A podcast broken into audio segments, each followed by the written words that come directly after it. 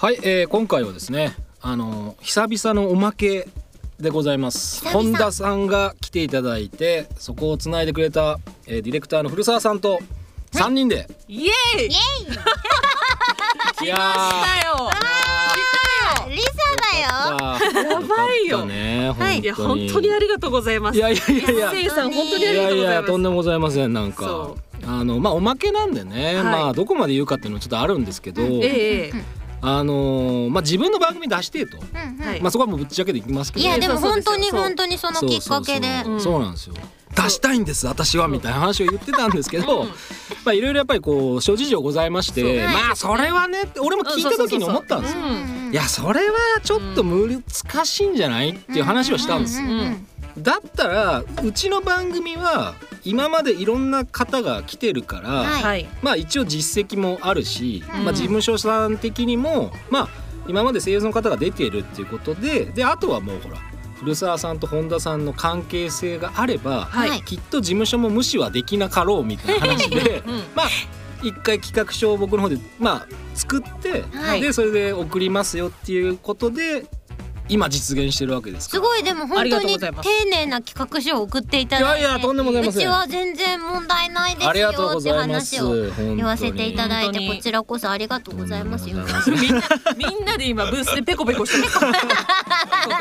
ペコペコ。なかなかねやっぱりそのなんででしょう、こう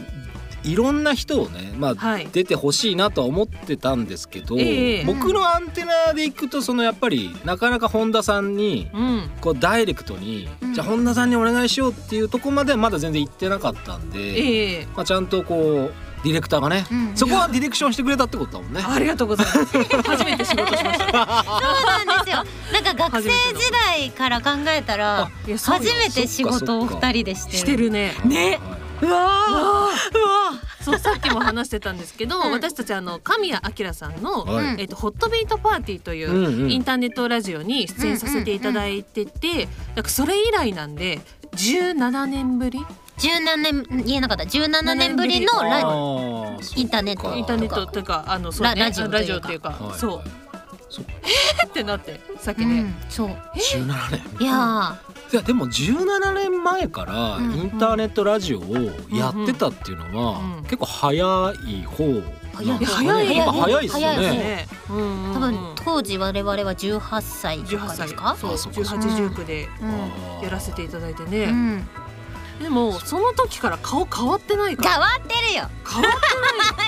ってないよ。それは絶対変わってるよ。最近本田さんのツイッターでなんか昔の写真さらすみたいななんかやられてません？さらしたっけ？さらすっていう言い方があれだね。本田の昔の服装がダサいみたいな。晒してはいないの。結局私勇気なくて出せなかったんだけど、昔の顔と服装がダサすぎてな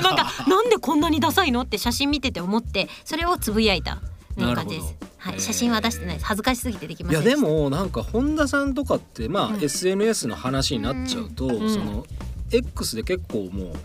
満タンに 5万超えのフォロワーがいるじゃないですか。あれってなんか増えたなって思ったきっかけとかってなんかあるんですか？でもなんか私結構 SNS というかツイッターやってたの長いんですよね。十何年やってるんで、まあその蓄積とやっぱりなんかありがたいことに生徒会の一存と日常っていう作品やらせてもらって、それを昔から知ってた人とかがフォローしてくれてるのかなみたいな。あとはやっぱこの FGO とか大きい作品出た時はズンって、あと原神やった時もズンって増えたので、やっぱなんか大きいタイトルの作品関わる時にちょっと増えたイメージはありますね。いやそんな方がね初で女性声優としてゲストだから、ちょっと緊張しちゃって俺も。いやそうそうそう、本当に一星さん緊張してたから。本当？ああ回ってない下がみたいな。いやいやいや。いやそうなんですよ。だから本当に緊張はちょっとね、青山さんがそこに座ってこう俺に向かってこう喋りかけてる時もやばいやばいやばい。本当そんな感じでしたから。うん、そうでも青山さんのおかげも結構あるんですよ、いろんな人がやっぱり、うん、後に続くっていうのと、うん、みんなその青山さんをネタにしてくれるから、うん、あの人と喋ったっていうあの人のラジオがないんで、うん、ほとんど、ね、イベントとかしかないから、うんうんうん、そういう話をよくしてくれるんで、うん、あやっぱり青山さんには本当感謝しかないなっていうふうにはね思ってますね。大体けど言われますよ、あれあの時って青山さんって酒飲んでたのみたいなこと言ういやいやいや全然普通にシラフで紳士でしたよっていう話はしますけど、うんうんうん、まあでもやっぱり面白いなと思いましたね。本当面白いと思いました。いや そしてつながってありがたい。そうつながってやっぱつながりは大事ですよ。そうそうそう、だからその時のディレクターは当然古澤さんではなかったので、だから今回はやっぱ古澤さんだから、まあ、本田さんの縁はすごくあったなっていうのは真面目にちょっと思いましたね。私日本工学院に一緒に通ってたんですけど、はい、の同期で、うん、日本工学院って多分一番仲いいのリサだと。そうなんですよ、うん、私結構そういうなんかレアキャラを捕まえてる、なんでどういうこと高くよしみたいなよしよしみたいなそことつながってるの、ね、みたいなのが確かにそれはあるかもしれないですね。いやもう十何年も経つと関わりが切れるんですよ。なくなっちゃうことが多いのに関わりきれないのは絶対リサのおかげで、うん、リサって割と連絡をくれるタイプなんですよ、うんうんうんうん、だからそうつながるなってイメージありますね。そうそうそうそう、確かにね、うん、だから同期で言うと、うん、伊沢しおりちゃんとかね、うん、はいるんですけど、うん、そうですね。でもやっぱ考えるとあんな300人いて残ってるのってやっぱ本田とその伊沢のしおりちゃんぐらいなのかな、うん、なんかまあその他にもいろいろ活動してるんでしょうけど、そのアニメでパッとなんかこう思いつくのはみたいな感じですかね、うん、伊沢ちゃんはめちゃくちゃ今ね、そうですよ、頑張ってるから、うん、そうなんですよね。だからちょっと一個ねやっぱりその声優ということで、はい、そのまあヘビーリスナーの方からいただいてまして、ここでちょっと紹介しますけど、はい、ラジオネームボスミナさん、伊勢さん、ゲストの本田真理子さん、こんばんは。こんばんは。ベテラン男性声優さんがよく来られる本音でいこうぜにまさかの女性声優さんが参戦、しかも本田さんとお聞きしどんなトークが聞けるかワクワクしております。個人的に本田さんといえば日常のゆっこをテンション高めかつ可愛げのあるキャラクターとして成立させた演技が大変印象に残っています。すごい褒められてる、うん、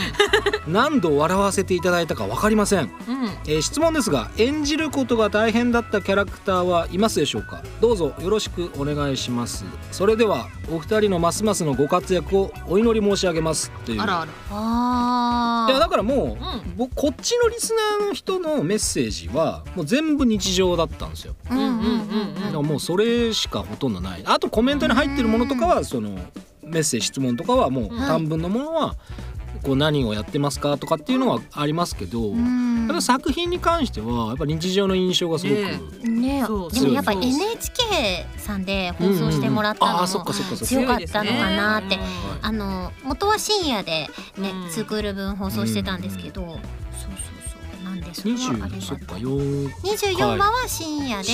12話分かなが多分 NHK さんで放送されてたかなと思うんですけど、いやーでも難しいな。なんか演じることが大変だったキャラクターか。いやあーなんかでもさ緊張したやつとかなかった？なんかサモンナイトってめちゃくちゃ好きだったじゃん。あ、好き。それがさバーって決まった時めちゃくちゃ興奮してたじゃん。あのサモンナイトは私が大好きなゲームなんですけど、うんうん、大好きだって連呼しまくってたら出られることになるっていう奇跡が起きて、いや夢ってこうやって叶うんやって思った瞬間なんですけど、あの時はなんかそのイベントそのトーク、その発売記念トーク生放送みたいなのがあって、うんうんうん、その時に腰抜けましたあまりに私出てるってなんかさ、出ながらあの私出てるんだこの作品にって実感しちゃって腰抜けたのを覚えてます。だから演じる時っていうのは別に、いやあのね緊張したはめちゃくちゃある。私酸欠になったりする。ああそうだよね。酸欠になるとさ次吸えなくて言葉出てこないとかってある？いやそれはないかな。なんかその終わった後に酸欠になってることに気づくみたいな。あ、なるほどね。それまでは無意識みたいな感じ。だって息の音とか入っちゃいけない？いやもちろんもちろんもちろん。そんな中でやるってなるとちょっとこっちも息詰まっちゃいますもんね。そうですね。息がね本当にでもやっぱり見ててる側も息が止まることってやっぱあるらしいですよね。そうですよね。それは言ってますね、確かに。なんか難しいって意味ではなんか元気な役は割と難しくなくて多分得意なんだと思うんですよね。だけどやっぱなんかちょっと塩梅が難しい、ちょっとこういろんな気持ちを抱えている役の方がやっぱり難しさはありますね。こうやってって言われてやるじゃないですか。やった後にあちょっとそれだと大きすぎるからもうちょっとこう小さめにして、あもうちょっと砂糖は一つまみで塩一振り、あと胡椒はこんな感じでみたいなディレクションをいただくことが結構あるんですよ。なんかそれが料理みたいで確かにね結構今のその演出難しいなって思うこと多いですね。なんか繊細じゃないんだよね、私たちね、多分ね。てかなんかちょっと昭和のアニメで育った感もちょっとあるので。あるし、でもその元気さが得意っていうのは絶対神谷さんのおかげもあると思う。ああ。私たち直に見てきたじゃない、そう神谷明大先生がやっぱり師匠が練習するんですよ。その場でシティーハンターの役とかね、毛利小五郎の役とかいろいろ練習してきるのを私たち間近で見てたから、わりかしだからメインキャラクターは演じやすいんだと思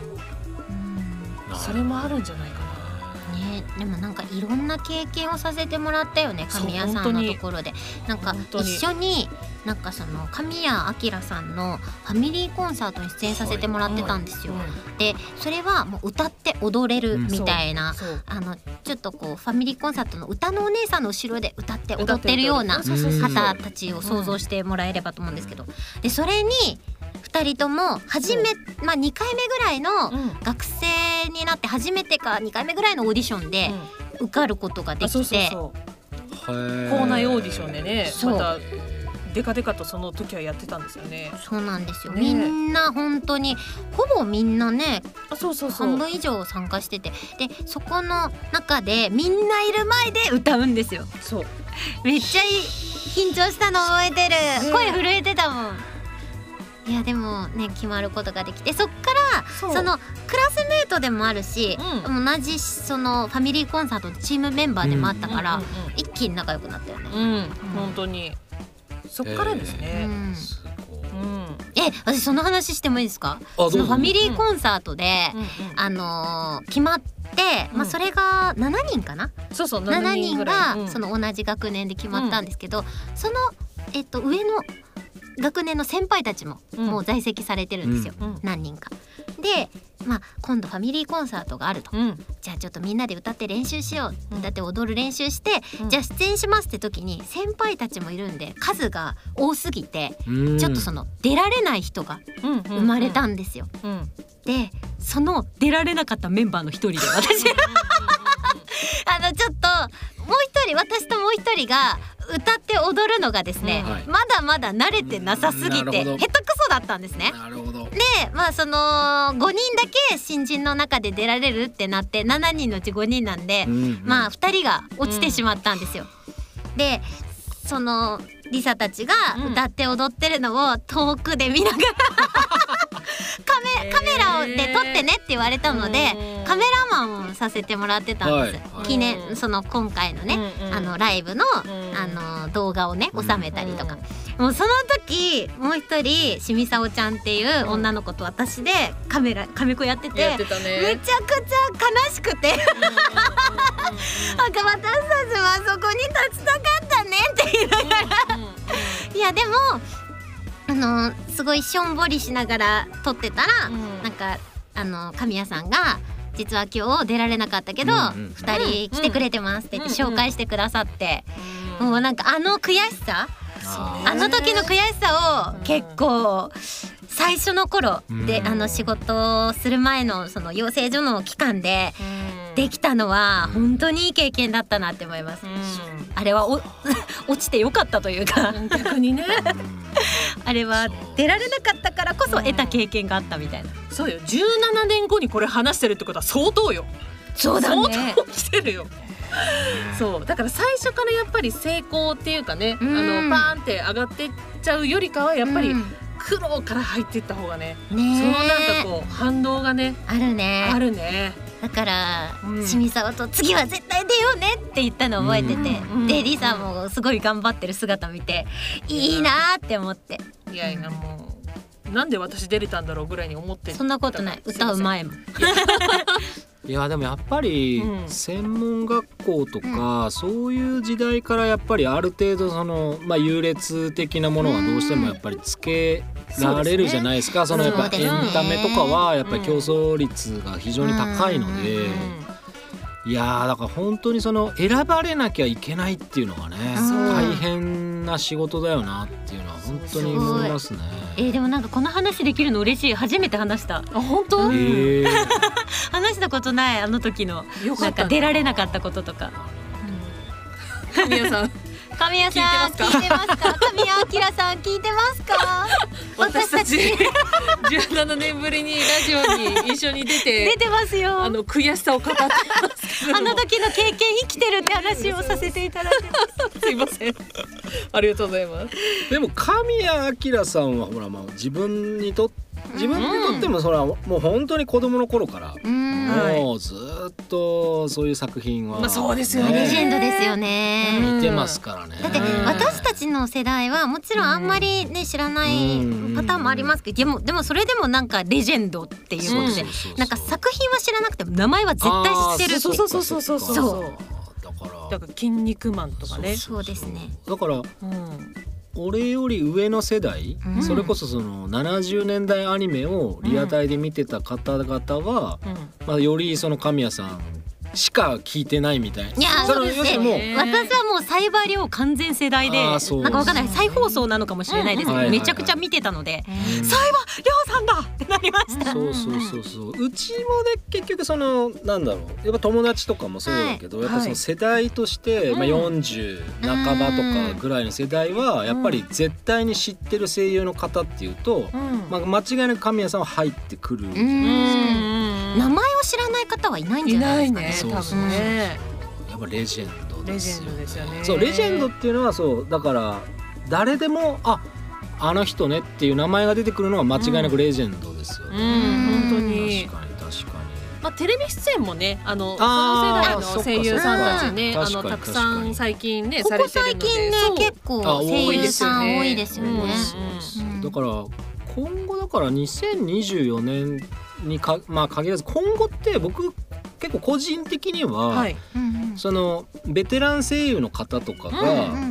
普通にその映像作品とかに今も出てくる人要するにドラマとか出てる方いらっしゃいますけど映画とかに。でも今後ってもっとそっちも増えるんじゃないかなっていうのはちょっと思いましたね。声だけじゃなくてそのもう実写として実物として何か演技をするっていう役で結構出てくる人が今後増えてもおかしくないよなっていうのがちょっとなんかちょこ増えてきてますね。なん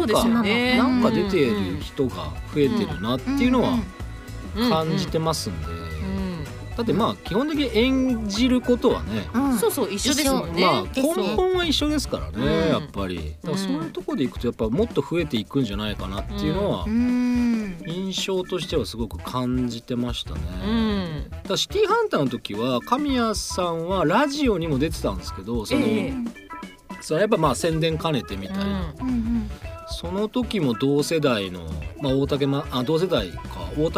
さんとか、あの辺世代の方とかともいろいろ話されてましたけど、やっぱ声とかがねやっぱり、いや変わらないですね。なんかお年であの声が出るって本当にすごいことだなって。いやだって本当すごいよね。2回言った。2回もう大事なことだからね。2回言いますけど。いやトレーニングをされてるってことだとやっぱり思いますね。なるほどね。本当にね。そうそうそう。けどわかんないですよけど日常も原作がまた始まった始まったっていうか連載ちょこちょこやってるじゃないですか。再開され始めてまたいやそれはもうぜひ作ってほしいですね。ねまたやってくれたら嬉しいですけどね。またやるとすればもちろんもう本田さんもゆっこで出るはずだっていうのは結局あるじゃないですか。その期待はねそれはわかんないにしてもそれこそ百姓貴族だって2期がねスタートしましたってことになれば。まああのタイミングですから、それは石井さんは確実にいるから、ねうんうん、大丈夫です。百姓貴族私です。安心してください。ぜひ。そうそのファン目線でいくとそういう不安ってちょっとほらつきまとうじゃないですか。ね、なりますね。吹き替えとかも特にそうですよね。吹き替えは結構ありますね。変更は。そうなんですそうなんです。だから僕も知り合いがその出て知り合いが聞いてくれて、うん、あの人が出てるラジオに出てるんだって言ってじゃあこの作品見たよって言ったら違うよって言われた時に、うん、ああやばいやばいやばい名前は出せないけどこれやべえなみたいな感じになる時はやっぱありましたから、うん、あそっちは違うのかみたいなテレビ版ソフト版、うんうん、まああと極端な配信とかでも違ったりとかする場合もあったりするんで、うんうんうん、これはちょっと気をつけなあかんなみたいな感じはちょっとありましたね、うん固定じゃないんかみたいな。なんかだからそういうリスナーさんから聞かれた時ごまかす時あります。あ、ですよね。なんかわからないからそうそう本当かも何がもわからないからあ、そうなんだそうそうやったねしか言えないみたいなあ、わーみたいなとりあえずテンションだけわーすごいねすごいねみたいななるほどね嬉しいって言えないみたいな、うん、自分が関わるかどうかがわからないからわかんないですもんね、うんうんうん、わーみたいなそれが特にこういう番組を持ってるとついついあ新作が出ると思ってなんかあまあきっとそういうなんか同じ流れでいけるんだろうなと思ったりとかスピンオフとかね、はい、これがね違う時があるんですよ。難しいですね。そうだから僕なんかでもそのやっぱり公式のあれが出ない限り、うん、そのことについてはいや触れない。すごいこれ声優側難しくて難しいでしょ。例えばこれ決まってよかったですねとかいうこと、うん、タイトルが全然自分は関わるかどうか分かんなかったとするじゃないですか、うんうんうん、昔は関わってたとしても、うん、でもそういう場合はわーって言ってでも私がこれ出たいですとは言えないんですよね。なんか私絶対出たいとか言うと例えばこれがキャスト変更されてた時に、はい、その方への攻撃にね、そうだよね。なんかほんのリスナーさんがあの子出たいって言ってたのに出させてもらえなかったみたいな前も関わってたのにかわいそうだみたいになっちゃうと問題なのでわーしか本当に言えない本当に言えないわーだからその後発の方たちだって後発っていうかその別のねキャスティングされたとしてもそのドラマ CD とかもあるじゃないですか。そうそう、ね、ドラマ CD でアニメ化でキャスティング変わるのめちゃくちゃある。ありますねありますね。私も前にもそれあって、うんはあアニメ化したんだなってでもなんかそれをやっぱ複雑にね思ってくださるリスナーさんもいるけどやっぱその新しいアニメ化のメンバーはそのメンバーで頑張っていく作品なのでそれはそれこれはこれみたいなね。そうなんですよね。ツイキャスのみんな気をつけてねわーって言ったらそういうことよ。でも私以外の声優さん方もねいろいろ多分複雑な気持ち絶対抱えてると思うんで。そうですよ。だからやっぱり言えること、言えないことっていうのはその決まってやっぱ公にその作品が世に本当に出ますって公式は言わない限りはまあやっぱり分かんないですからね。どう変わったのか。だってやばいことがあって降板みたいな人もいるわけじゃないですか。いますね。そうだからそれは別になんかまあそれはその事情だからまあなっていうぐらいもあるので、まあそこはもうなんかこっちをもう見守るしかないっすみたいな。そう本当にそう、うん、繊細なのよみんな。そうなんです。みんな世界は繊細よ。いや本当そう。自分の気持ちだけで言っちゃダメなんです。そうそうそうだから結構微妙なラインで全てがやっぱり成り立ってるんで、黒白だけでもないので、まあそんな感じのね、まあおまけでございましたけど、本当に今日はありがとうございます。長々とお付き合いいただきまして、ありがとうございます。なんかリサとのエピソードも語れて嬉しかったです。よかったです。はい、みんなでまたペコペコしてます。まあ本編の方はね、まあ放送後にこれが流れてると思いますので、まあ。また来週以降もね、まあ、いろんな話をやっぱラジオだしやってますんで、ぜひ皆さんお聞きください。川崎 FM 本音でいこうぜのパーソナリティの一斉とゲスト本田真理子と、そして、ディレクターの古澤ことりっちゃんでした。では皆さんまた生き延びてお会いしましょう。ありがとうございました。